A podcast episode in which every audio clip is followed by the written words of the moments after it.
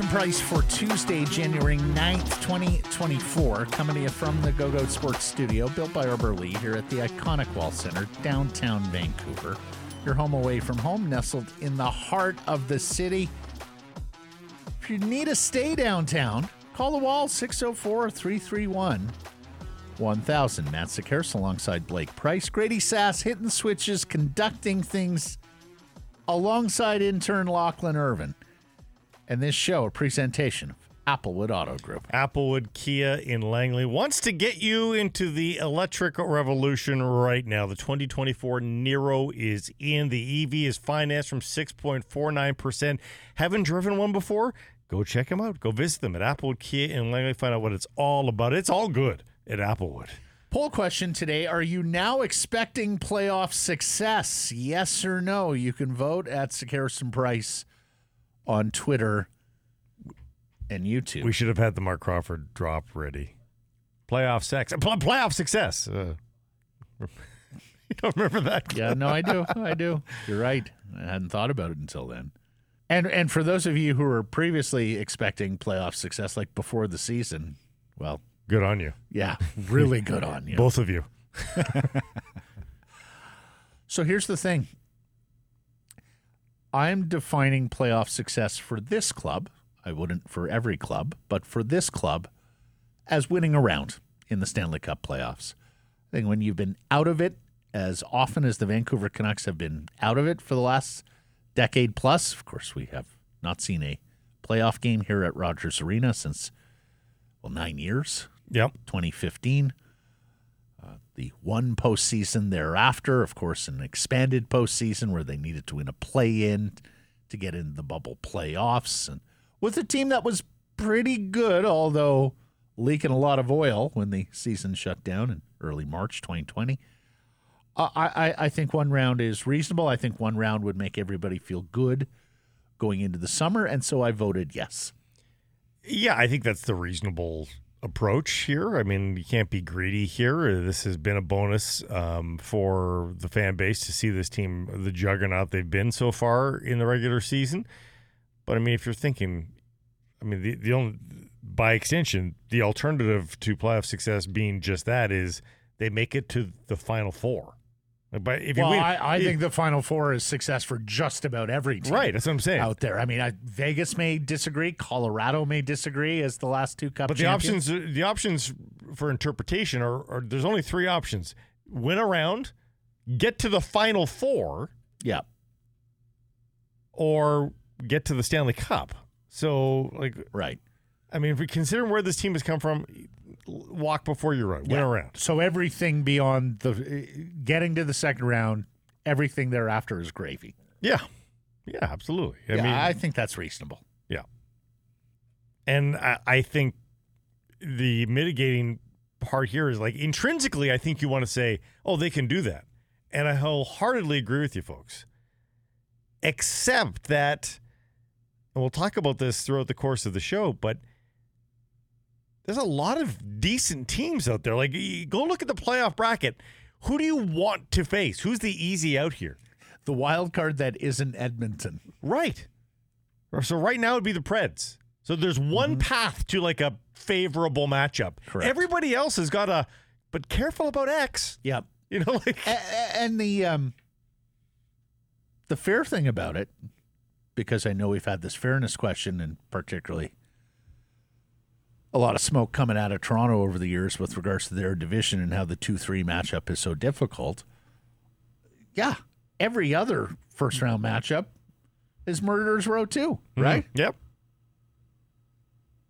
Like Dallas, Colorado, Winnipeg in the Central, LA and Vegas in the Pacific, Edmonton looming as a wild card. And of course, that could change if they continue to win. So, yeah, now that all said, 6 3 win over the Rangers Monday night. 55 points. That's tied for second in the league right now. They're four up on Vegas, nine up on the Kings, fourth in points percentage behind only Winnipeg, Boston, and the Rangers, first in regulation wins with 25, first in goal differential plus 50, 12 better than second place Winnipeg, 13 5 and 2 over the last 20. They actually improved over the first 20, where they went 13 6 and 1. So if you wanted to look at all that and say, Matt, Blake, I need to win more in the round because right now, every metric we have has them as a top four NHL team. And that would be the conference finals. I can hear that argument. Uh, and and you know, without knowing the the history of this team, it would be a reasonable thing to say. But we do know the history of this team, and the, like the recent history of this team and where they're coming from. And so, merely what they're doing this year, I don't think paints a perfect enough picture because the players on this team, the players that have achieved everything that you just outlined, they have history with them, which is to say, not much playoff history, not much playoff success. So I think you have to look at the totality of it and just put the brakes on. Hey, it's an elevation. At the start of the season, we, we called making the playoffs success. Oh, God, yeah. You know, after so many years without success, nobody here can remember the last home game in the playoffs for the team. So I remember they won it against Calgary and went back to the Saddle Dome, and that was that. And got a big lead and then blew it. Yeah. Uh, the the history is so few and far between that just making their having a home date that was all going to be success. So now to say no, they should be able to muster uh, a victory. That's a that's a big thing. Again, given the parity of this league. Eight points for the lotto line Monday, including four for Elias Pettersson. Here's head coach Rick Tocchet on reuniting Pettersson, Boeser, and Miller. Sometimes it's not stale, but I just sometimes you need your team a little bit of a juice, uh, even your, your star players. And uh, you know, when, when you put those guys together, you know, you didn't really have to say anything. They knew, hey, get me on the ice in certain situations and let us go. And you can tell. You know, I didn't have to say. And every once in a while, they look at me like we're ready to go again. So I, I like that. You know, they, they want to, they want, they want the responsibility to, to, to be in those situations for us. And as we've talked about, talking with the Midas touch this year, you score one goal in St. Louis, you go, you know what? Let's get the band back together. And you can only imagine how excited those guys were to see their names on the on the whiteboard together. And I and I love the part didn't have to say anything. They no. knew. And, and you know, we talk about alignment organizationally, ownership, management, coaching staff.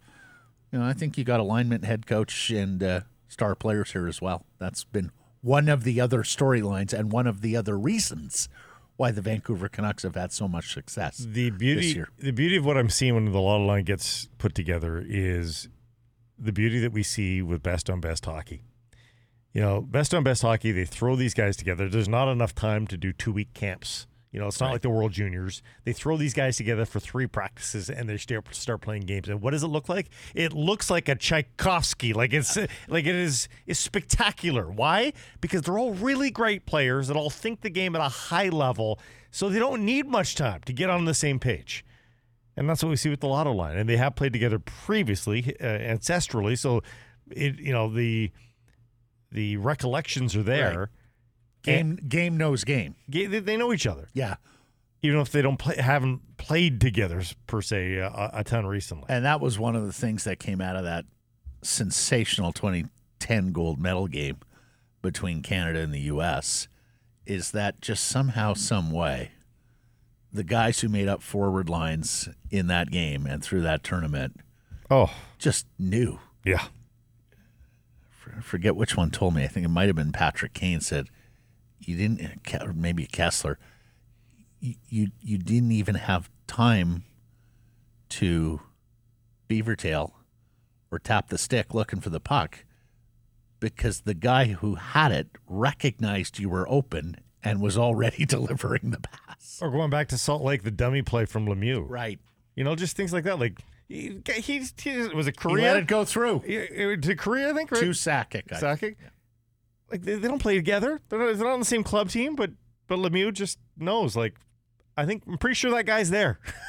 you know, like it's just it's that innateness, and we saw that at at plays that those guys just know so and so is going to be in the right place. Three points for Boeser, and the NHL released All Star voting today, Tuesday, And how about this from the Vancouver Canucks? Thatcher Demko leads in amongst goaltenders. Well, they, they could stop voting for him and let everybody else get votes, and I don't know that it'd be enough. Like he's got a almost a double lead on number two. So, for all intents and purposes, Thatcher Demko is going to the All Star game in Toronto. yeah, We know Quinn Hughes is already there, and, and very, uh, very strong showings from Elias Pettersson, JT Miller, and even Brock Boeser on that list of fan votes for the All Star. They're what fifth, sixth, and eighth. I, I- mean, I don't know how if they've got. I haven't seen anything written that there's a cap on the number of players from a single team that can go. I haven't seen that written, but I, I don't know what would prevent now at this point the Canucks from sending five guys, other than legislation against it. Sorry, let me uh, correct myself. Pettersson is fourth. Miller is sixth. Bill- Boeser seventh. Yeah, there. And do you think that's a savvy Vancouver fan base, or do you think that's league respect? No, I, I think this is one of the most connected fan bases in the National Hockey League. So I think you are drawing from because let's remember the Canucks market is effectively the entire province of British Columbia. Mhm. So that that equates to like a five or six million market. Yep. So I think it's a big market. I think they're very savvy and they're very connected. But I also dare to dream that this is fan bases across the league going, holy shit, what a season for these Vancouver Canucks. Some of these players are fantastic and deserve my vote. Well, I wonder what a game like last night does, scoring not only the amount of goals but the quality of goals. Beautiful goals.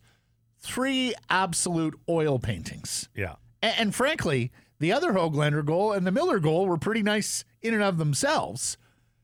But Petey doing his deeks, the Suter to Hoglander, rush Spectacular. and you know what's better there the pass or the goal you could debate that all day Patience by Suter, backhand sauce, backhand sauce through traffic and then through the legs from Hoglander, sweeping the backhand, which was really his only play at that point, and it feather he feathers it through. It's spectacular. and how about brock speaking of feathering a backhand yeah. it's probably his only play too in those tight quarters just absolutely gorgeous goals and two for Hoglander and hey he's coming he's coming again we've seen it two steps forward one step back but every time you start to wonder a little bit about Nils Hoglander he's responding He's got everything that you want in a National Hockey League player.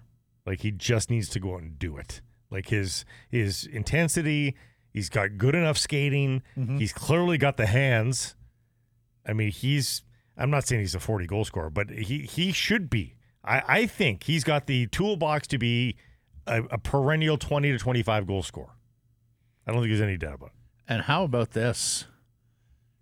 After forging a lead, getting the first goal of the hockey game last night, the Blue Shirts, top team in the East, get the Bronx cheer Yeah. from after, the home after the first period. After the first period, Yeah. They're out shooting the Canucks thirteen to seven. Game's three one. They get booed off the ice. Wow.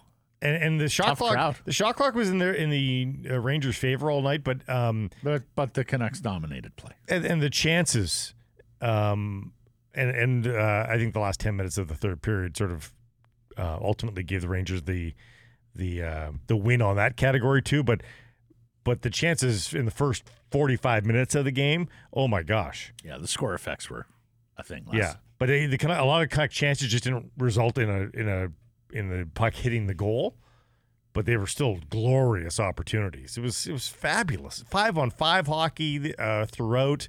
I mean, for anybody who thinks that the NHL has turned into a power play league, well, there's Exhibit A Yeah. right there. Absolutely.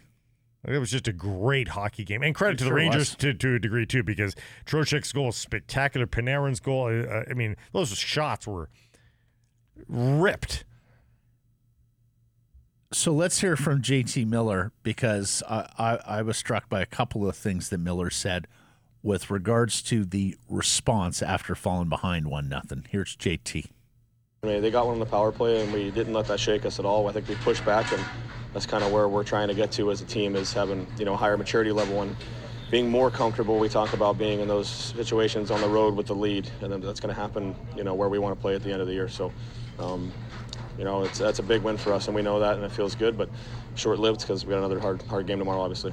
Higher maturity level, and both with regards to falling behind on the road against a good team, and then holding a lead against a good team on the road. Filip Hronek with a couple of helpers last night. And how about this?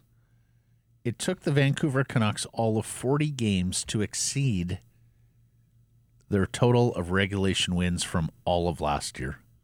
They had 24 regulation wins in 82 games last year. They have 25 through 40 games this year. And as noted earlier, it leads the National Hockey League. And when you do something like that, you get a head coach who is so willing to praise his club. Here's Rick Tocchet on this group of players learning to be even keeled.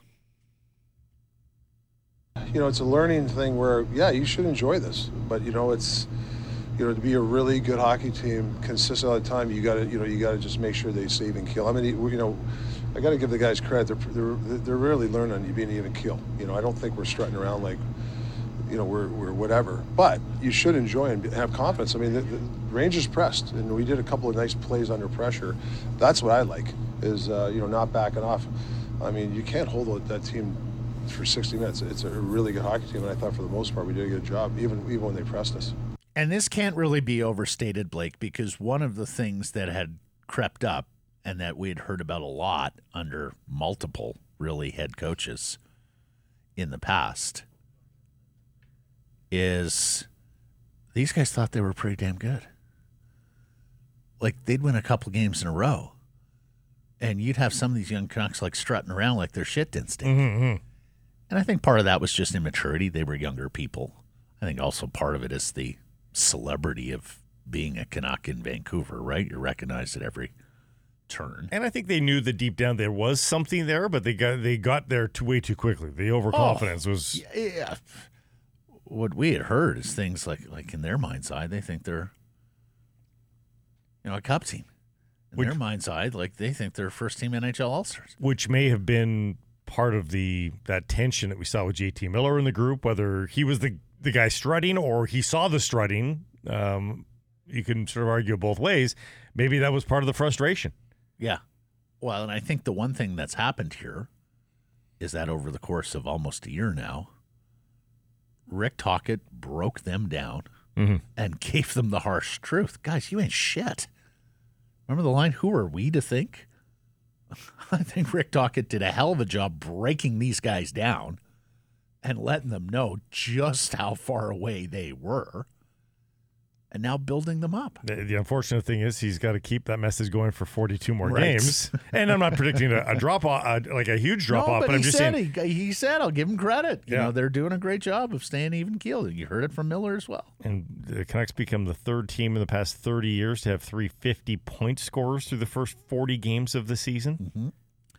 including Quinn Hughes, who picked up his 50th point of the season Monday, and he becomes one of nine defensemen in history to hit 50 points through 40 games. The others, Paul Coffey, Bobby Orr, Erik Karlsson, John Carlson, Brian Leetch, Denis Potvin, Phil Housley, Al MacInnis, all Hall of Famers except for the two active guys, Carlson and Carlson. And of course, Quinn. Mm-hmm. And the head coach sung Hughes's praises in the aftermath at the Garden. Take a listen. He was dialed in today. Like if you watch him, he wanted the puck every time. He wanted to be on this every situation. That, he gets like that sometimes. You just look at him. You just you know he wants to, he wants it. Like he and you know he craves the the pressure. Give me the puck. I want to you know I want to go back and get the puck under on a breakout.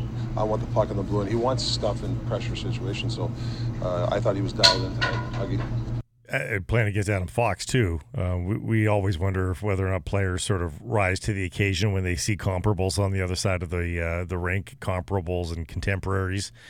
And on a night where Adam Fox had a decent first period, but I thought then Hughes just accelerated away from the from that matchup or that comparison the rest of the way. um, two of the best in the business doing their deeds, and, and Hughes was able to be discernibly better, I thought, than Adam Fox. Now, one last thing here before we get into, uh, oh, two more. The defense, and Jeff noted this, the balanced ice time. Did you know Carson Soucy played a season high against New Jersey? Like, first came back. Really? Most- yeah. Because at one point we were concerned how many minutes Hughes and Hronek were playing. Mm-hmm. 21 49 for Hughes, 21.19 for Hronek. Cole played 1953, Myers 1925, Soucy 1846, Zadorov 1827. That's just about as even Steven as you're going to get, huh? Yeah, and of course Cole getting that first real taste now for a couple of right games side. on the right side, Mhm. and uh, I mean it wasn't his best game, but he did fine. He did fine, and, and back to Hughes too. By the way, um, as Jeff has pointed out, with this dearth of Canuck power plays, you got three power plays over four games, like. And the Canucks don't have a lot of power plays in the calendar year of 2024, uh, or even the last couple of weeks there's been no power play points for Quinn Hughes. So Quinn Hughes is doing is keeping up his pace of points Yep. without feasting on the power play. Now, uh, the, the advanced stats on the Canucks continue to paint a picture of a t of a sustainability. You're going to continue hearing that word. They went into Monday's game as the leaders in goals scored above expected and by a fair margin at plus 25. They come out of Monday's game, the number three team goal saved above expected, plus nine, behind only Boston and Pittsburgh. And then there was this from Mike Kelly rush chance shooting percentage. The NHL average is 11%. Bottom of the barrel is 7%. The second best team is shooting 13% off the rush. Canucks are shooting 22% off the rush. And of course, they're not as big a rush team No. anymore. No. So it's in a smaller sample of rushes, and a lot of that is going to be a counteroffensive. They're making it count. They're making it count. Yeah, I mean the, the- And at some point, you just have to wonder: Okay, is it just is it a quality thing? Are they just so good, and particularly their best offensive players, that you do have some sustainability on a couple of these metrics? I mean I and think in goal, I think of like a guy like Joshua who scored a couple of goals off the rush. I think last night alone, Boeser and Hoglander, but those are skilled players that you know you hope Boeser can tuck in a goal on a on a one on one rush like that. And Hoglander, I mean, that wasn't a shot from the top of the circle. That's sort of a hope bet. He pulls that puck between his legs. Like I mean, these are skilled players pulling off skill plays. So you hope that you do better than a seven and one hundred chance. Right. When we broke at Christmas, one of the things that we mentioned is that in January, Elias Pettersson and his contract would likely rear its head again, and that would continue into the early March trade deadline. And the theory being, of course, that the trade deadline is a signpost in the NHL calendar where you're going to be making some decisions that likely have longer term effect. And so you would like to know what you're going to be paying your star centerman. It is not critical that they get Pettersson re signed by this trade deadline because let's face it, they're in a playoff spot now and know fully that they're going to the playoffs, barring a catastrophe. Would have been a much different equation if they were not in the playoffs or right there at the bar. But knowing that you're going to the playoffs means, of course, you're not going to be trading Elias Pettersson. You would like the clarity. You don't absolutely need it by deadline. I think you do absolutely need it by July 1st because you're going to be making some decisions there with regards to how you deploy your cap dollars going forward.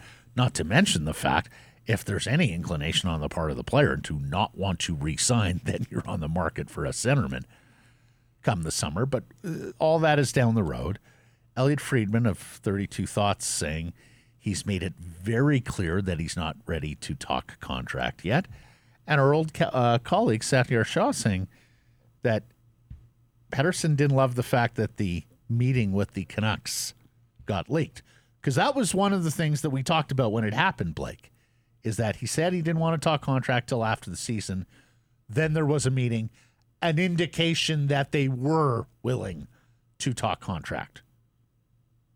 That apparently has changed again. Well, I, or has it? JP Barry was just on Rain Dregs and said, It started. We have more to do. This guy has really wanted to focus on playing. He's not an unrestricted free agent like Nylander or like David Pastrnak was. There's another year there. And I know people in Vancouver don't want to hear that. He could feasibly do a one year contract or do an arbitration case, and no one wants that. We're being patient. There's no doubt. People pointed out, are we being over patient? We're getting to the point now where we'll have to sit down. I think he's had a great season. I think he's done everything that he wanted, but he wants his team to win too, so he doesn't want doesn't like the distraction. We have to balance whether or not we think engaging is a distraction or not, and a lot of that comes down to what the client wants. Could this all be done now quietly, or can we wait and do it all in May and June? So we have to talk about it. End quote. So it sounds like JP Barry is open to sitting down and talking. He's waiting for Well, other, Instruction other from- than the other than the part that you know could it, would it be too much of a distraction? Yeah. Mm-hmm.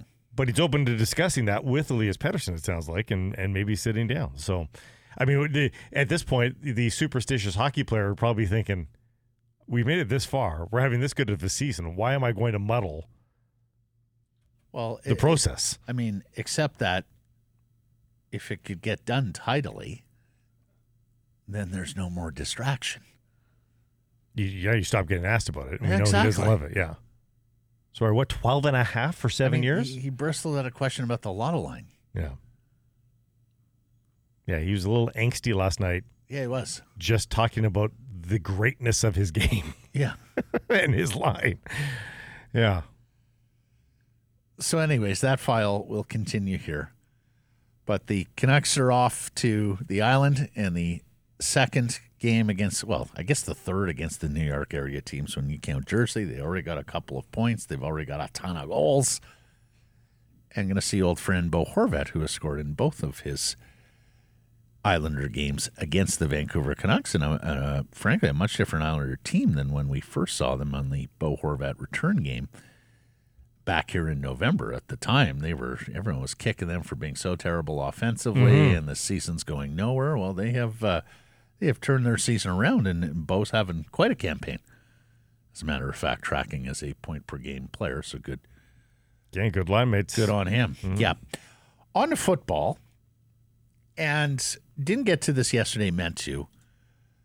Given that Bailey Zappe passed for less than 100 yards on a lot of attempts in New England's final game against the New York Jets, boy, you sure would have wished and hoped that Nathan Rourke got a live snap of NHL. Oh, of he was in a groove though. 88 yards passing. You don't, Yeah. you don't, you don't dare substitute that guy out. anyways, he did not get that look from Bill Belichick and the New England Patriots.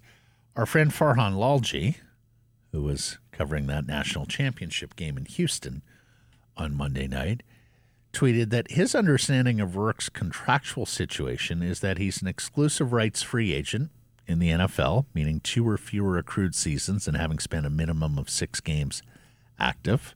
And of course, he was active on the roster for both New England and Jacksonville. New England can retain his rights by tendering him a qualifying offer. That's a one year deal of 950 $915,000 by March 13th. Noah Strang of Daily Hive, with an item on Rourke, reporting, because you asked me this question in December, that he does wind up making more money than anybody in the CFL this past year, that the compensation between Jacksonville and New England added up to 519,000 US dollars this year for Rourke. The highest paid Canadian football player this year was Zach Collaros at 445,000 US. Chad Kelly has since signed a extension with the Toronto Argonauts that is going to be worth 465,000 US dollars per season. I think the BC Lions would have been willing to go to those lengths or even more with Nathan Rourke had he been willing to resign in the Canadian Football League. So it is still effectively a wash. He's a few dollars ahead of the game by sitting on NFL benches than he would have been by playing in the Canadian Football League. Uh, but I do think you're looking at another season where Nathan Rourke is going to take his best stab down south to see if he can. You know, he's got his foot in the door. Now he needs an opportunity to get on the field somehow, some way. I, what I wonder is, you know, time alone doesn't just get you closer. Like, does does somebody out there actually feel like it? do- Has he in any way, shape, or form? I don't know how this would be the case. uh, Has he has he got has he worked his way closer just by being down there? Is he closer today? Yeah, I think so. yeah. I think so. Via Yeah. what? Well, practices, practices in film room. Okay, so that you might think that he's more ready, but does an by virtue of being around the NFL game, does another NFL team Yes. think he's more ready? Yes, yeah. for sure, for sure. Uh, I I think NFL teams value time spent in an NFL operation more than success on the field in the Canadian Football League. Right. Yes, and Well, let's hope that's the case. so, some would argue against that, and I, I I hear that case, but that's just how biased they are. Yep. Yeah, and, and we've seen examples of that certainly. Yeah, like when you had guys like Bill Polian running NFL teams, who was a former CFL executive, Mhm. um, and, and there might still be some of these guys still out there in the in the uh, in the NFL. But when you had guys like Bill Polian, th- they understood and, and recognized the value of playing and playing as much and playing well in the Canadian Football League. I think a lot of NFL executives just have the blinders on and don't even really consider the CFL. They probably have a scout or two on staff who's got some sort of CFL backing. They certainly scout the league to see if there are, for the most part, special teamers out there. Yeah. But I don't necessarily think you got many NFL executives that are looking there and and and, um, holding a candle for any kind of Canadian Football League success. Uh, Mathieu Betts of the BC Lions, and yesterday, Monday, was the first day where CFL players could sign in the National Football League. Austin Mack, the fine receiver with the Montreal Alouettes, signed with the Atlanta Falcons. Mathieu Betts has worked out for the Detroit Lions, the Cleveland Browns, the Buffalo Bills. Linebacker Josh Woods has worked out for the Denver Broncos and New England Patriots. You'd hate to see Woods leave, but in a way, it solves a problem for BC. There was a good article on, I believe it was Three Down Nation, talking about how the Lions really have to decide whether they want to pay Josh Woods or whether they want to pay Ben Hladik, Vernon's Ben Hladik, to be their middle linebacker, who's coming off a very big season, uh, Lions record for tackles by a Canadian player. Uh, a- and, of course, does Bo Lokombo still factor in, given his ticket and his um, age? But what was a very good linebacker group for the Lions last year is likely to lose either Hladik or a Josh Woods. We're about a month out from Canadian Football League free agency. We did see the Lions get Scary Terry Williams, the kick returner, and defensive end Sione Teuhema re signed before the end of the year. So being able to allot some of those 2023 cap dollars. And, and now it's on to 2024 uh, in terms of the calendar and in terms of the cap allotment for the BC Lions.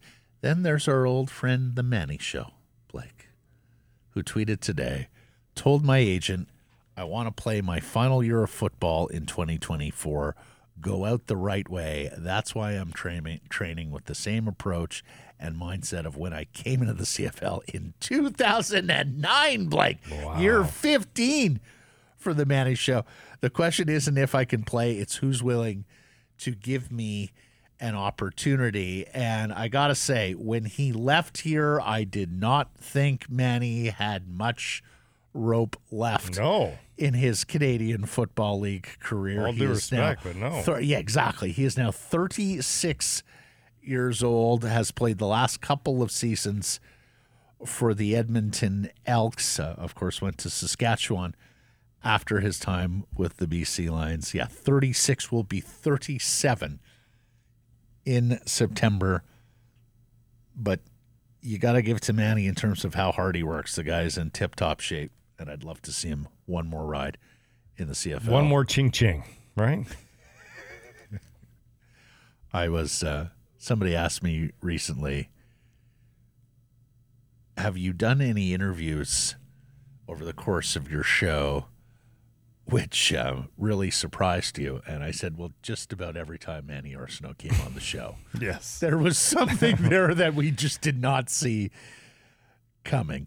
Let's get to today's menu. It's brought to you by Greta. Greta, great spot to catch the game throughout the season. A quick walk to the rink or stadium. Go to spot for food, drinks, fun before and after the game. Make it a game night at Greta, 50 West Cordova, or at gretabar.com. We'll get to some hashtags, including that enormous Anaheim Philadelphia trade and all the fallout from Cutter Gauthier not wanting to be a Philadelphia Flyer.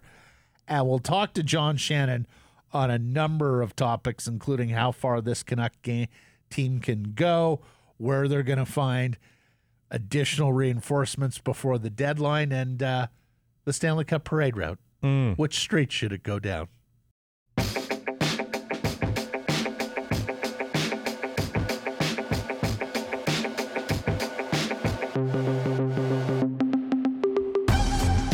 Harrison Price from Wall Center presentation, Applewood Auto Group, and hashtags are the best and worst of Twitter.com. And as you were watching the Canucks destroy the New York Rangers last night, Twitter was blown up in a couple of NHL markets, albeit mostly the city of Philadelphia. Where it was a full frontal assault from the Flyers organization from top to bottom. Executives, coaches, Media. fans. All against a 19 year old boy. boy, Yes. And is there any city that does being scorned by an athlete better than Philadelphia? Cutter Gauthier, star of the American World Junior gold medal winning World Junior team, fifth overall pick in the draft. Didn't want to be a flyer. Traded to the Anaheim Ducks for Jamie Drysdale, young right shot defenseman, same effectively same draft pedigree, top 10 guy himself, and a second round pick. And it came out of the blue. And apparently the Flyers had engaged like 20 different teams in negotiations for Cutter Gauthier. And there's so many theories as to why this happened. At BizNasty 2.0, Paul Bissonette of Spit and Chicklets and TNT, this is getting more and more bizarre. He refuses to play for his idol's rival. It's like every interview he's done post draft is sending smoke signals. Only one thing that's for certain is that we have a new villain in Philadelphia. Biz would go on. Flyers threatening to give the battery treatment to Gauthier when he rolls into town. Holy fuck, this is slapshot stuff. They kind of did. Can't imagine it feels nice taking a few double A's off the dome from the Philly faithful. This certainly turned into a night on the Twitter machine. Did it ever? Here's Daniel Briere, the general manager of the Philadelphia Flyers. He looked at us at the draft and told us that he was built to be a Flyer, wanted to be a Flyer. A few months later, he told us he didn't want to be a Flyer. The Flyers made a special mission to Sweden in the World Juniors to speak to him. Briere, nothing happened. We tried to meet, but they would not engage as far as the reason why. Apparently, he didn't even answer phone calls from Briere or team president Keith Jones. Briere, we just wanted to be able to present our case and tell them what we're doing here and where this organization is going. Unfortunately, we never got the chance. So it's not really known why Gauthier didn't want to sign with the Flyers. There was speculation that it was John Tortorella driven, and for an offensively inclined player, it- I can see that it. computes. Yeah. But Gauthier was on a podcast a year ago, April, it's past April, saying he specifically went up to John Tortorella at an event while Tortorella was talking to team officials, introduced himself, and told them, I can't wait to play for you. And apparently Torts was like, fuck yeah, kid. Love it. Love it that you wanted to come up to me and tell me how you're can't wait to play for me. Also, Tortorella does know who he is. John Tortorella post game last night would say he did not know Cutter Gauthier from a hole in the ground. Is it because you have relatively inexperienced management with the Philadelphia Flyers and Jones and Briere? No. Look at the management at Anaheim. Mm. It's a brand new Yeah. GM there, too. The other theory does he want to be a center and the Flyers viewed him as a winger? And Charlie O'Connor, who covers the Flyers, noted that Briere, Briere openly referred to him as a left winger. And that later confirmed the Flyers had decided to view him more as a winger than a center. Now, here's the president of the club, Dan Hilferty, on the business side. I feel bad for Cutter. Well, I don't really feel bad for Cutter when he comes to Philadelphia. It's going to be a rough ride here, and he earned it. We're Philadelphians, and we want people who want to be here with us. Yeah, they they have they have been wronged in their own minds by this boy. Yeah, well, a- and later went on to reference J.D. Drew, the baseball player who turned his back on the Phillies, and that batteries were thrown at him. Yeah. Flyers podcaster Anthony Sanfilippo. I talked to somebody in the organization. Kevin Hayes's fingerprints are all over this. This was later denied by Kevin Hayes On social media. vi- well, yes. Yeah. Um, Kevin Hayes, of course, a former Philadelphia Flyer.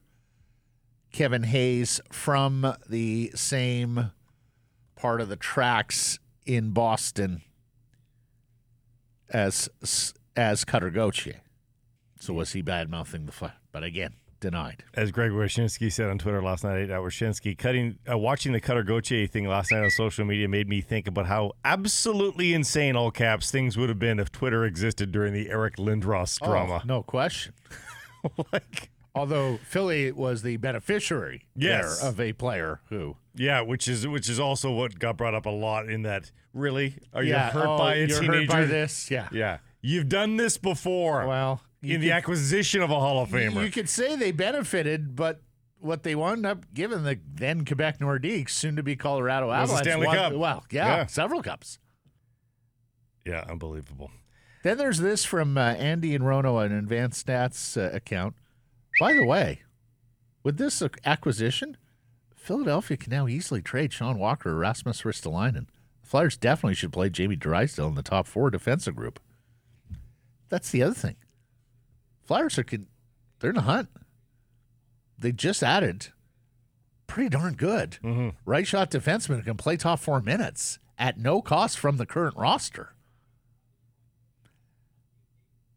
And in fact, you know, I know everybody was applauding Pat Verbeek and now the young forward group that he's assembling there alongside Trevor Zegras and Mason McTavish and Leo Carlsson and all the Troy Terry and all the talent that they have up front. And of course, they've got some pretty good defensemen too there in Anaheim, including uh, Mintyukov, who's been incredible for them this year, not to mention some other uh, young defensemen who are percolating.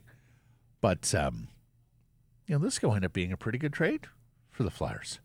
Yeah, not. You know, like if Gauthier is just a left winger, a top six left winger, he'd have to be a really damn good to offset top a right. six, yeah. top side, a top four right shot, and especially if Drysdale's going to be their lead power play guy, and they get a second round pick to boot. As you remember, 2025. I was gaga for Drysdale. yes, you were. Um, we I- both were kind of gaga his, for Drysdale. he- his injuries have sort of, uh, you know, put a, a bit of a wet blanket on that. Um, well, that and the fact that he's been thrown into the deep end playing tough matchups early in his NFL NHL career and Yeah. getting caved in.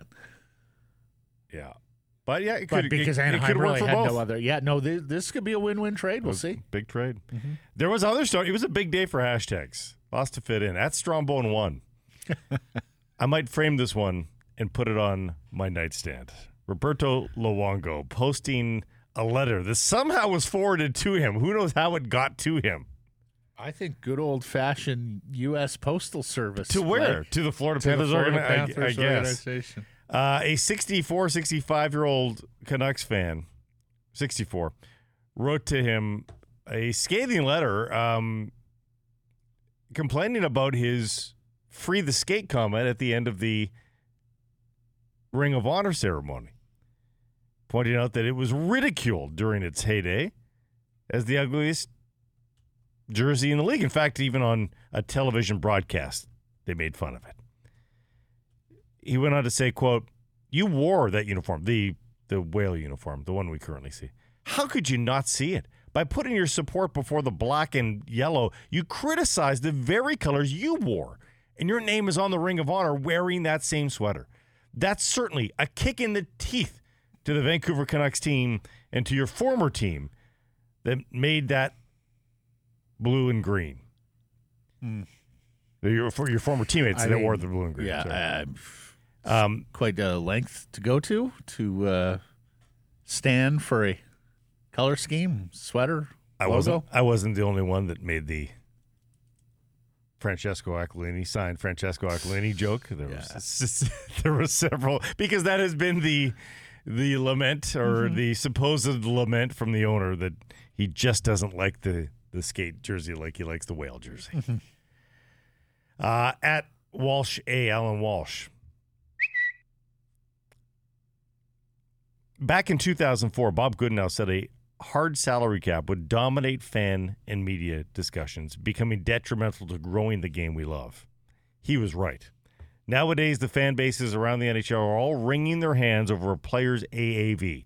The debate becomes he's a really good player, but is he worth the six million AAV? We only have so much cap space to go around, end quote. This could have been avoided with a luxury tax. Instead, the system makes players the villains for taking up X percentage of a Yeah. team's cap space. Horrible business model. and, and there's Allan's bias at the end. I, I don't necessarily disagree. Although I would also add, well, I'd add two points of context. Number one, is it in fact detrimental when you have this many fans and media talking about player and player contracts and their value and re-signing and and and then number two, the other thing that's happened here is we've gone through a pandemic that has uh, effectively flattened the cap and made trading very, very difficult. Uh, let's remember pre-pandemic when the cap was going up in pretty healthy increments year to year, it was a much easier trading environment and player movement was a little more grease than what it Yeah. is now. So I want to at least give it a, an opportunity. Now, it is clear that the NHL did a very poor job of driving revenue in coming out of the pandemic. I mean, you take a look at what the other sports and where they are at economically and where the NHL is at, and you know, part and parcel of that is Americans just don't really love hockey. It's more a niche sport than it is, you know, a broad mainstream sport in the United States of America. But yeah, I want to give it some time here as we see these healthy jumps in the salary cap before I'm going to. Not that I don't, not that I. Luxury tax would be a decent idea if you ask me. I get the I get where he's coming from. I at just a don't think Gary's going to go there. Um, and the before it was just simple. Like there wasn't any strategy to it that fans could get into a, a- an intellectual debate about. Yeah. it was just like pay him, Yeah, owner, just No, pay him. And, and put it this way: the simpletons have been left behind in the conversation. Yeah. There's got to and be those context. who do, those who have the intellectual ability but just don't want to expend it on things like this uh, have also checked out on this part of the and I will say this hot stove discussions. I do think the NHL has got this part right versus the NBA and MLS. Like veterans exceptions and very much TAM so. and very GAM. much so. Like who knows how the hell MLS and NBA works? the NFL with dead money and uh, no, tag abso- players and all that. absolutely, Absolutely, It's a little more straightforward than the others. And that's hashtags for today.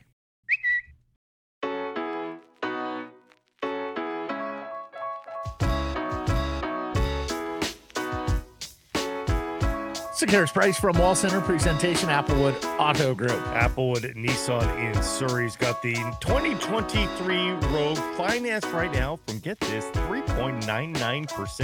And as we have found out this week, and we'll find out continuously throughout the rest of the week, time to get those winter tires if you haven't. So get a new car, get the winter tires already on there because if you buy a set of partner brand winter tires, you get up to $170 off. Go find it at Applewood Nissan in Surrey. It's all good at Applewood. Time to say hello and happy new year to John Shannon, the former executive producer of Hockey Night in Canada and the co-host of the Bob McCown Bob McCown podcast. Welcome back in 2024, John.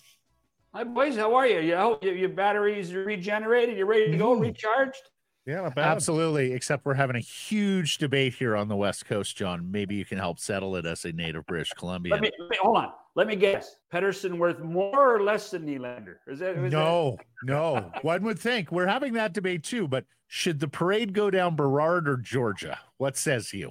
You know, I tell you what. I'm still, I'm still a Georgia guy.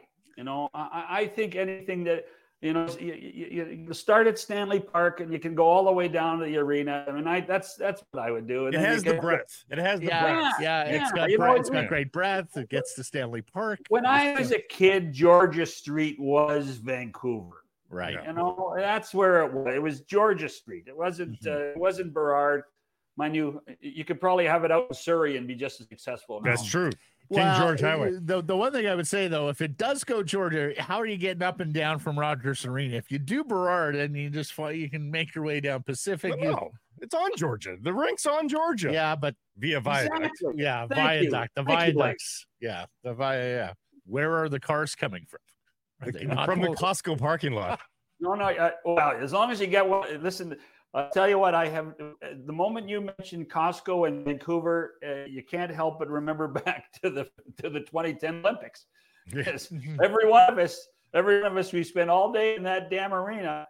But you know, at lunchtime, we walked across to get our dollar fifty hot dogs. It was fantastic. Absolutely. It sure was. Um, our poll question today Are you now expecting playoff success? We're nearly halfway through the season here, John. In fact, they play game 41 Tuesday against the Islanders. First half of the season, first 20 games, first quarter, 13 6 and 1. Second quarter, 13 5 and 2. They actually got better in this second 20 game segment. So, have they changed expectations for you in terms of the playoffs, the Stanley Cup playoffs? Not yet, but it's getting there. Um, y- you know, it, the the problem becomes if they do get eliminated in a, in an early round, people could say, "Well, learning curve, learning how to win, learning how to lose." Um, you know, should this team go a distance now? Yeah, they should, but I, I'm not holding my breath that it happens. Um, you know, there are weathered teams in the Western Conference that are playing an 82 game exhibition schedule Colorado and Vegas.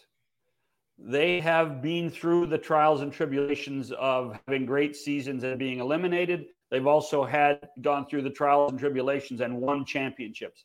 They know how to pace themselves. As much as the Canucks have what they've done is magnificent, it, is truly one of the great stories in hockey this year.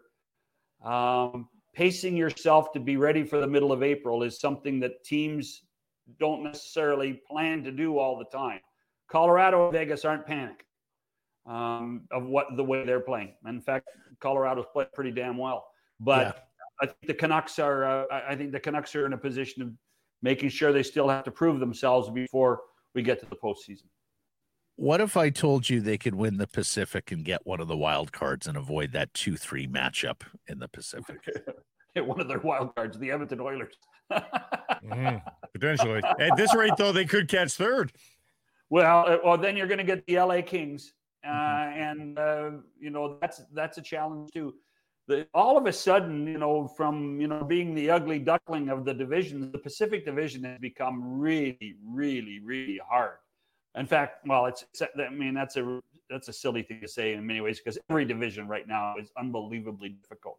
The challenge of the 16 teams, the eight teams in the in the in the Western Conference, there are going to be good teams. We know that eliminated in the first round. That's just a fact of life in the National Hockey League. When you have, you know, um, I, I, think, I think there are 22 or 23 viable teams in this league right now. And that's the real challenge of what's going on for the Canucks and what will go on for all the teams once we get to the Stanley Cup playoffs. It's a good shout. I mean, in the Western Conference, uh, Oh. the teams that are in playoff positions as we speak, um, I don't think the Predators can win the cup, and I doubt the Stars do. But I wouldn't. I mean, can they go on a storybook run with some great goaltending? Absolutely. It's really seven of eight teams I would say in the Western Conference have the ability to win a few rounds. Jake Oettinger has to be better. Yeah. You know, and he has to be healthy for one thing. Jake Oettinger has to be better. Um, but you know, I, I'm you know when you look at both both conferences that that way, I mean it is nuts. I mean, but nobody would have predicted the Canucks doing this. Nobody would have predicted Winnipeg doing this. Um, it's breaths of air for Western Canada, that's for sure. Uh, and when when you look at you know what's what's supposed to happen, and the the Oilers, the Oilers are not going to be discounted now between now and the end of the regular season. I'll play. We've playfully kicked this around, but it, it, it now is the rubber's hitting the road for Canucks management now. In that, uh, you know, they've got some salary issues going forward after this season. We've talked again, sort of playfully. Oh, it's kind of like a one-year window if you wanted to go all in.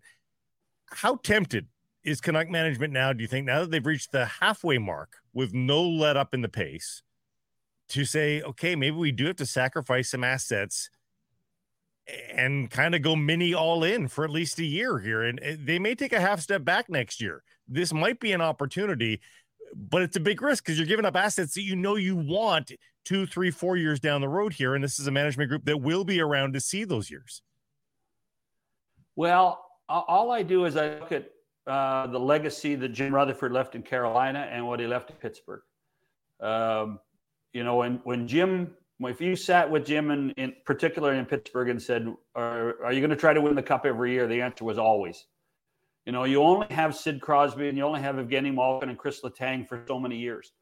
Um, you have to wonder if that conversation is occurring uh, at Rogers Arena now with this core of guys. You know, you know, how many years are you going to have Pettersson like this? How many years is JT Miller going to be this way? You know, what about Quinn? You know, is is there a mentality to say we better strike when the iron's hot? We all, you know, we and I, and I was on this list too. I was on the on the well, you know, what are they doing out there? And then it just it seemed to turn on a dime, and the plan has come together. And so I think that if there's anybody in the National Hockey League that would put all his poker chips in, it would be Jim Rutherford. Mm. and, and I, would be less concerned about three years from now than he is for this season and perhaps to find a way to structure things to get through next season as well. You bring up a great point of the wow, JT Miller front because JT Miller three years from now is not going to be the well, JT. No, Miller. but the the other thing is, is if if there's one guy to push all in, it's Jim Rutherford. If there's a second guy to pull, push all in in the NHL, it's Francesco Aquilini because they were doing it with teams far worse than this the JT Miller trade being prime example, the Oliver Ekman Larsson trade being another yeah. example. So you know the owner's been impatient. He's been looking looking forward to this day. Well, the owner's impatient because he's a fan like everybody, you know, downtown. Mm-hmm. And that's the one thing that give give Francesco some credit and say, you know, at least he's passionate about his hockey team. And then you have to, you know, with that, put the asterisk saying sometimes you're too passionate about your hockey you know, so you can't. That's that's one you can't really win. This is this is all hmm. this is all on Allvin and Rutherford. This is all on what those two guys will decide the fate of this franchise for the next couple of years. So then that begs the question: What do you think it takes to get Elias Lindholm out of Calgary? um, is that who you want, really? Well, here's the thing, John. Um, he's reunited the lotto line here playing yes, Pettersson and Miller. And if that's the case, then the big need on the club moves from winger for Pettersson to, to a center. second line center. Yeah. yeah. See, I, I was on another show in Vancouver last week, and I said they need a second line center, and I got people saying you're wrong. They've mm-hmm. always known they need a second line center. They've known it for a long time in Vancouver. So um, I'm not sure it's Lindholm, though. I'm just not sure. So I think you have to go and scour the other teams and some of the teams that are going to fall off of the uh, the face of the playoff earth and say who who's out there, who who can we get? And and I don't have an answer for you right now on that. Uh, you know, as much as Lindholm has been a good player, uh, the other thing is at, at some point Craig Conroy's got to stop trading with the team in the division. Really does. Mm. I just don't understand that one. Mm-hmm. Well, and this goes circles back to what you just said previously too about 22 teams feeling like they probably have some sort of a chance. I mean, there's not a lot of trade partners out there right now, is there? No, and and listen, I they're up until this weekend. I thought Calgary was was going to be a little closer, and then they, you know, they lose in Philadelphia, they lose in Chicago, which was, you know, they got beaten by Peter Mrazek, um, you know, with a team without Connor Bedard. Um, you know that that really hurt the Flames, and because the Flames have been this, you know, we're not going to sign anybody until we know what really we have this year. We're not going to trade anybody or consider until we know whether we have a chance at the playoffs.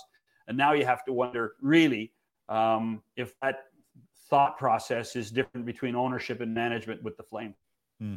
Who's the bigger surprise this season, the Canucks or the Jets? Uh, well, I think the Canucks. Yeah. Uh, I, mean, I, I, think. I, really, I really do. Yeah. Uh, Winnipeg is Winnipeg is a great story. Um, and I it, and I do I do do a lot of work in Winnipeg, and you see it firsthand that that this team is playing um, with a, a, great deal of confidence now. Uh, but there's been a, and there's but there's been a giant shift in leadership there with the move to Adam Lowry, Connor Hellebuyck and Scheifele committing stay long term are big big uh, points for the for the Jets.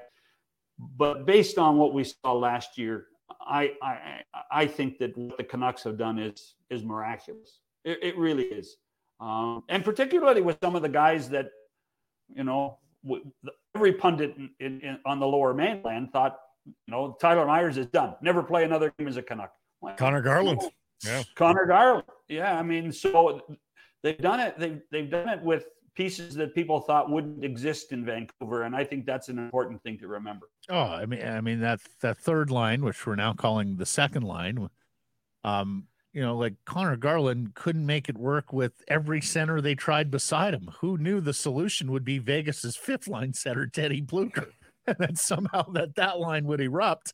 The guys from not... Pittsburgh knew. The guys that from yeah. Pittsburgh knew that Teddy Blueger was a good player. Yeah, Teddy Blueger was Teddy Blueger was pretty banged up all last season. You know, and they knew mm-hmm. what what kind of player he was. Yeah, uh, although I'm not sure they thought he might be their second line center at the midpoint of the season. That's that's where we're at last night. Hey, John, how about that game last night, huh? Oh. The games at the Garden with two good teams like that. Five on five for almost the entire beautiful game. Beautiful yeah. goals. Like beautiful goals last night. Wow. That brought what, me back. Vancouver, uh, most Canadian cities are great places to watch hockey games. Um, I don't think there's any place in North America as electric as Madison Square Garden. It mm. is it is fantastic. The, I think I've told this story before. The, the five years that I spent in New York working at the NHL office, um, at five o'clock, the whole office leaves, right? They go home, except for those of us that are actually hockey crazed.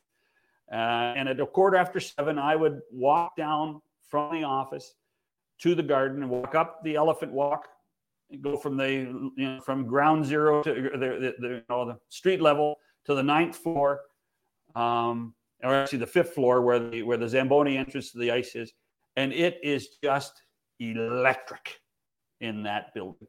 Those fans are so passionate. The sounds and smells of Madison Square Garden are unlike any other in the National Hockey League. It, I, if you if you're a Canucks fan, or if you're a hockey fan, go to the garden, go to New York for a holiday, buy a ticket. It is fantastic. And they no love their Rangers. And they love their Rangers. And it is uh it, it's fun. And listen, was there any doubt that the Canucks were a better team last night? No. Oh my goodness gracious. And the Rangers have been touted for the last five and a half weeks as being the best team in the East. Although uh, you know they've they've hit a bit of a wall, but they've played very well. But the Canucks were by far the better team. They've been wondering about playoff Couple. tests. Did they pass a playoff test with uh, with that win?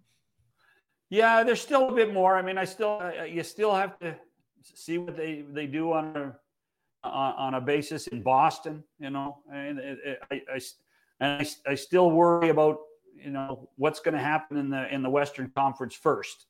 Well, Vegas um, and LA too. They've got almost the entire season series versus both of those guys left. So uh, yeah, and and and the Avs.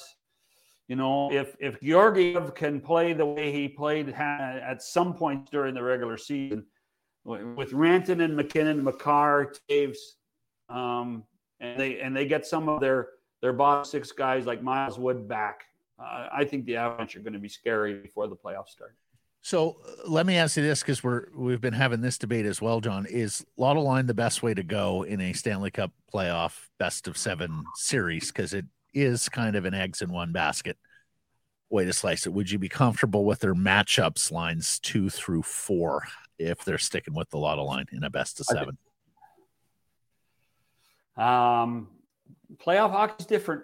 Yeah, playoff hockey is a different animal. Uh, if I know if I'm coaching against Rick Tocchet and I know he's going to put those three guys together for the for the whole night, you know, um, I'm gonna I'm, I'm gonna find a way to, challenge them every time and take my chances on my second line versus anything else the Canucks can throw at. So I, I, I do think that's why there's a need to to add another centerman to to create a bit more balance.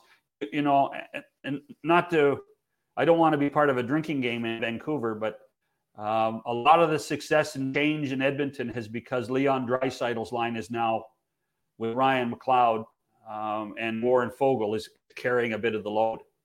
Uh, not everybody's, you know, with Nugent Hopkins and uh, and Hyman and McDavid, and so it changes the whole personality. If you have a second offensive line, and I think that if you look around the league, a second offensive line, look what happened has happened in Toronto with the growth of William Nylander and John Tavares, and and uh, and Bertuzzi is the second line. It changes the personality of your team, and I think that you know the guys running the Canucks know exactly that, and that's why I think they're going to try to have to get something uh, for their second line to have, you know, secondary scoring. Let's face yeah. it, that's going to be the key. Um, switching gears here, why did Cutter Gauthier not want to be a Philadelphia Flyer? I don't know. What, what did you I, make of the trade and the reaction in Philadelphia? Well, I, am a. Uh, well, boy, tell you what, uh, uh, I think you get a real sense that uh, Keith Jones and Danny Briere are pro flyer and they're going to be, you know, speaking their minds. I thought that was an impressive uh, use of media last night in Philadelphia in so many ways, with a press conference and an interview, and say hey, he didn't want to be here. So we didn't want him in the end anyway. The fact that he wouldn't meet them in, in Gothenburg to me was that was different. Something mm-hmm. obviously had happened um, at, at, some point. Uh, but the Flyers, you know, the Flyers, to me, this is now a domino effect. I wonder how long Walker's going to be in the lineup now. Uh, if he's going to be moved, does that allow them to change to trade another defenseman? If Drysdale stays healthy, he is a good player. But you know, he hasn't been healthy for the three years. Um, and, and Pat Verbeek can talk about, well, you know, it's, it's got nothing to do with the contract. I, I think there's a little bit of, of uh, anxiety when it came to what both Zegras and um, and Drysdale did to Pat Verbeek and the Ducks. So I think they were probably pleased to find a way to get another player. And and let's face it, the Ducks need another defenseman. They got how many how many quality young defensemen do they have, and how many young, more quality young defensemen do they have coming up? You know, Zellweger will probably be up before the end of the season, and I think that, that they're going to be they're going to be something to talk about. By the way, in about three years, so that's that's another reason for a team in the in the Western Conference to you know put all your cards on the table right now rather than worrying about what happens three years from now. Yeah, the, I mean, they definitely need Zellweger and some combination of Hellas and Luna Warren uh, now to be uh, their right side guys going forward. Yeah. Um, but um, if if they if they are that, and of course we know they got the uh, this Mintyukov kid who's been so great on the left side, um, not to mention uh, some others. Well, and they're the going to get another good player in the next draft. They yes, are. yes, indeed. They're they going to get another one. Um, maybe, my last one, maybe maybe a Celebrini. What do you think? Uh, oh, boy, Wow. Chicago's doing their best to try to get Celebrini. and of course, uh, wow. uh, in San Jose, you have the Shark Tank for Macklin. We, we before you, we you mentioned it before you go, we should talk to you about this Elias Pettersson contract negotiation. You talked about Nylander, uh, made a reference to it off the top. Um, I mean, is it weird to you that it doesn't sound like no matter what the offer is that Pettersson is willing to to sign in season? It sounds like you could back up the Brinks truck and they're still going to say we're going to talk after the season is over. Is there any red flag for you there? No, not really. I, I, I know, let's remember um, relationships. You know, this is such still a business of relationships. Um, and, and, you know, Elias and his agent and Rutherford have a great have a great path of communication. I, I'm, I'm not panicked at all. You know, I you know I and I think the two guys that uh, probably popped champagne yesterday were Elias Pettersson and Leon Draisaitl. You know, good money and and and believe it or not, perhaps both the Canucks and Oilers popped a bit of champagne too because maybe that price was a little lower than the, what they expected they had to sign their guys for. It's it's a fat. It, this could be a win-win for player and teams by the end of the discussion of both guys resigning with their clubs. Hey, just lastly, uh, apparently Steve Staios is getting impatient in Ottawa and might be looking to make some moves there. And they are one of the few teams in with their games in hand that are likely out of it now. Do, do you see some activity there in the nation's capital and some bigger names moving? Well, I, I think you have to probably wonder, you know, and it's it's a given now. I think that you know, does does somebody want to take a chance on on a goal scorer and take Tarasenko off their hands at the deadline? Yeah. Um, you know, uh, but I, I think that there's, well, they know what their core is. Sure, it's a disappointment in Ottawa, but they know what their core is. They know where they're going. Um, they're gonna and they're gonna be stuck with a couple of guys, you know, and some of the contracts. Maybe one of the goaltenders they're gonna feel they're stuck with. Um, but I'm I'm prepared to give Steve and Davy Poulin the rest of the year to figure out what what the heck's going on. Um, and hope for better things in October for Ottawa. It's disappointing for yeah. Ottawa fans, but I, I think that well, you know this is a franchise on hold for another year, Matt. And also the uh, interesting that the insiders were using the word professionals. He's looking to bring professionals in. That suggests there might be a culture change to come in there. Um, well, yeah, but, but here, it, it just I know we got to go, but here's one thing. One thing I think we and we might have talked about this early in the year. Brady Tkachuk can't be a captain and be as emotional as he is. Someone has to be a guiding hand to their young stars and young leaders to say, hey, you don't act like that. You know, that was what Mark Messier did in New York when he showed up there. Was half of what he did was score goals and you know be a physical presence on the ice. The other half was saying, "Boys, we're the New York Rangers. We don't act that way. We act this way." Every team needs a little bit of that type of player. And right now, Ottawa appears, based on what, as you mentioned, and what what uh, Darren and, and Pierre and all the guys have talked about, is they don't have anybody to say, "Calm down, boys. We're going to be okay." This is how we act as members of the Ottawa Senators Hockey Club. Great stuff, John. Wonder, uh, we will catch up a week from now. Thank you. Cheers, boys.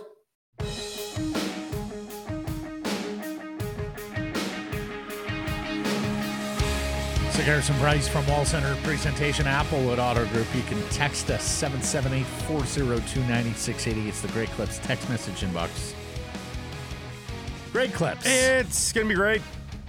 Whitecaps tied to an MLS free agent who's got some pace, huh? Yeah, Fafa Picault uh, looks like he'll be signed in relatively short order. 32 year old, the most recent with Nashville. People might remember him from a couple of seasons with uh, Houston and before that, Philadelphia for a few seasons as well. He can score some goals. He's got some speed. Um, forward? He's forward, yeah. Um, usually on the wing. Uh, he, I mean, they might be able to use him as a sort of a number two striker alongside Brian White. I would suggest he's probably sort of more of a a, uh, um, a, a bench like a junior Hoilett re, uh, replacement. Gotcha. Um, like with him and Kreilach probably coming off the bench or maybe one starts per game. I mean that's that's nice. Mm-hmm. He's been capped a couple times by the U.S., but then he went five years without a cap. So then he went to his parents' homeland of Haiti. He's been capped. Uh, he played five games for Haiti last year, mm. even as a, an elder statesman. So it, that's a nice veteran pickup. They don't have to use any TAM. Right. So. so uh, as I see it, are we seeing the Whitecaps sort of strategy here in terms of going forward that we're looking at MLS veterans more so than any other class of player? Well, at least for this window, yes. Okay. Um, I, I, think they would look for uh, European help or, or South American help in the summer. But uh, Vanni Sartini wants to make sure he's getting guys now without any complications, guys that he knows well. Yeah. Just get me talent that I know about now. Right. Um, because so, it's a busy schedule, including these matches early. against Tigres, and you're yeah. playing early, and we can't have no visa issues, and we yeah. don't want any integration issues, chemistry problems. You know, like guys who understand our team in this game and, and this league. Yeah, and and Kreilach and and Picault uh, completely fit that bill. So mm-hmm. yeah.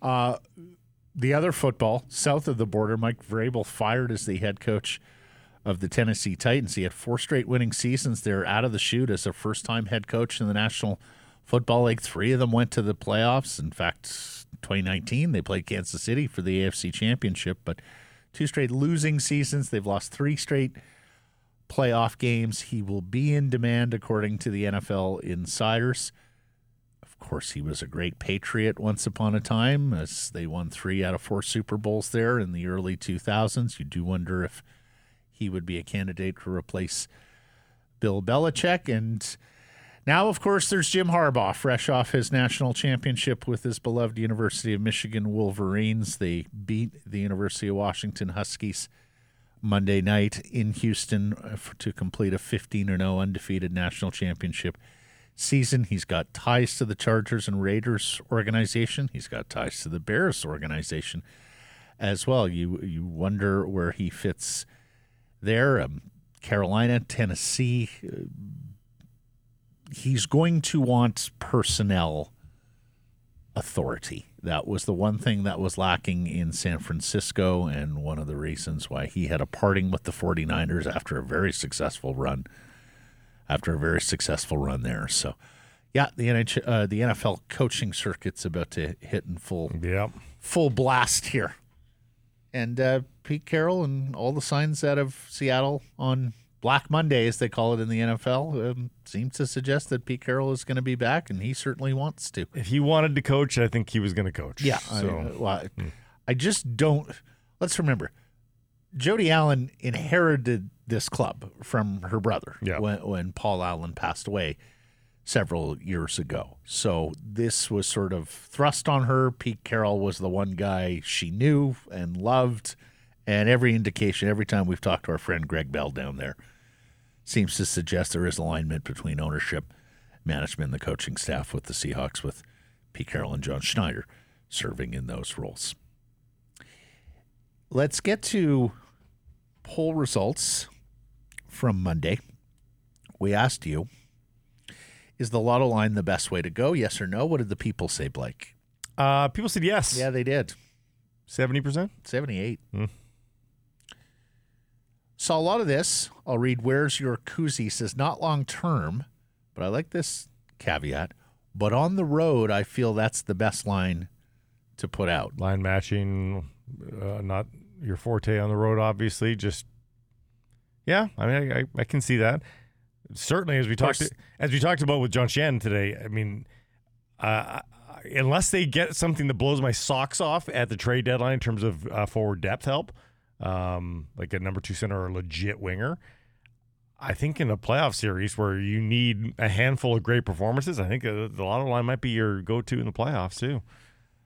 My only problem with the lotto line in a playoff series is if they have a couple of quiet nights, you're in real trouble. Yeah, yeah. because I, I still don't necessarily trust those other three lines to do a lot of scoring in the postseason. In a game one, though, in game one, overwhelm a team, immediately get a series lead. Mm-hmm. I don't know. A- And of course, you you you would need them to avoid having a couple of bad games in a series four times if you're going to get to the ultimate prize, right? And that I think would be most difficult, particularly as we also talked about with John in what is a very good Western Conference, or at least um, six or seven really good Western Conference teams. Uh, WC Blackout says depends on the opponent. A three line deep team, no and and I hear you there as well. If you're looking at a team that can trot out a top nine, they go, wow, like those are three really good lines. How would the Gon- uh, the Conor Garland, Dakota Joshua, Teddy Blueger line hold up in that environment? How would a Pius Suter line hold up in that environment? Lawi says yes because right now it gives you two lines for sure that control play, and maybe with lesser competition to play against Suter, McKay, Kuz, you could take advantage of mat- matchups. Maybe also forces Kuzmenko to do what Garland has done by having the puck more with that line, and that's a pretty good shout. Jordan says if the Lotto line is the only option to get Petey going, then let him walk. We don't need an 11 million plus passenger. He needs to prove he can consistently carry his own line. Something tells me Jordan authored this prior to the four point game. Uh, and then connects it pretty harsh on Petey too. Although I mean, the crux of it is a fair shout. Right? The crux of it is if you're going to be that kind of compensated player, you better be the driver. You better make others look better and score better Depends on the winger that we're talking about because you need to be intelligent enough to know what that player is going to be. Like you're just not going to be el- be able to uh, be able to elevate a cinder block. And I'm, uh, that's, Elias- I'm No, not saying they've got. cin- Kuzmenko's no cinder, cinder block. Right, No. but he's he's struggled and there was expected shooting percentage regression. He's, but he can't He has struggled with the system that the coach inflexibly wants him to play. but also finishing and shooting. Like we he's not a volume shooter. Like he can't make Sam Lafferty think the game at a higher level. He can't grant No. Ilya Mikheyev hands. He can't make him say, "Hey, you know, you need to get here when I cut this way." That's not their game. It can work for, you know, a game or 2 Mm-hmm. but over a sample, you need to look at all the star players in the league. They all have a guy riding shotgun. Matthews has Marner, MacKinnon, Makar, Rantanen. Kucherov's got Brayden Point. And Canucks News 31 says so far this season has proved it is not the way to go. They're at the top of the NHL, doing it the other way. Makes them thin, but I'm open to it. We'll see how it goes. Maybe they get a center instead of a winger at the deadline. Errors and omissions from Monday's program. I called it mid January. It's still early January. Uh, Jolson played 25 straight games. So more than a quarter of the season. And then there's our buddy Yerke, who's taking the two of you to task. Says going to have to cite E and O mostly on Grady for leading you down this path, but all three, all three of us, for mixing up copyright and trademarks. The copyright in Steamboat Willie has expired, meaning you can reproduce the film. Disney doesn't lose its trademark rights, though, as long as they continue to use it, and he cites the example of using Mickey branded T-shirts or lunch boxes. Mm-hmm. And then he says also a separate E and O on Matt for making it sound like it being in Fahrenheit was a mitigating factor for a minus ten degree temperature. You said, you said like albeit in Fahrenheit, and but Well, that yeah. makes it more severe if it's in Fahrenheit. No, minus ten Fahrenheit is minus twenty three Celsius. They meet at minus forty. Yeah, there is no 40, difference yeah. at minus forty between Fahrenheit and Celsius. No, yeah, but minus ten Fahrenheit is warmer than minus ten is more is warmer than minus ten Celsius. Right. Yeah. Right. Yeah. but minus ten Fahrenheit is minus twenty three Celsius. That's freaking cold. Yeah. Let's get to our Betway bets. Hold on. oh boy, What's up? At the top of the show, you failed to mention intern. you know why I didn't? Because I thought I'd give him a day to Oh. announce as he announced on his social media channels yesterday. Look at you disrespecting the. No, I did not in the least. I Common did not. theme with you. No, God. I'm going to strangle you. I did not announce him because he had not yet been integrated nor announced it himself. Okay, fair enough. As as you heard, I announced him this morning, Tuesday morning, as part of the show. Welcome again, Lachlan. All right. See, he looks for things. Mm. Everyone's got a little yerky in them now. Keeps us on our toes. You know those people who like walk into hotel rooms with like blue light, neon light? Look, that's what he does looking for my errors and omissions on a day to day basis on this program. How dare you? Betway bet of the daytime. Uh, yesterday you were talking about the Canucks to win the West on Betway. They've moved into a tie with the Kings as the co-favorite to win the Pacific. 2.75. Both ahead of Vegas. In LA's case, because the game's in hand. Mm-hmm. But you know, as we talked about at the top of the show, four points up in Vegas, same number of games played, eight more regulation wins than Vegas. Nine up on the Kings. Even the win, Kings win all their games in hand, they still fall short.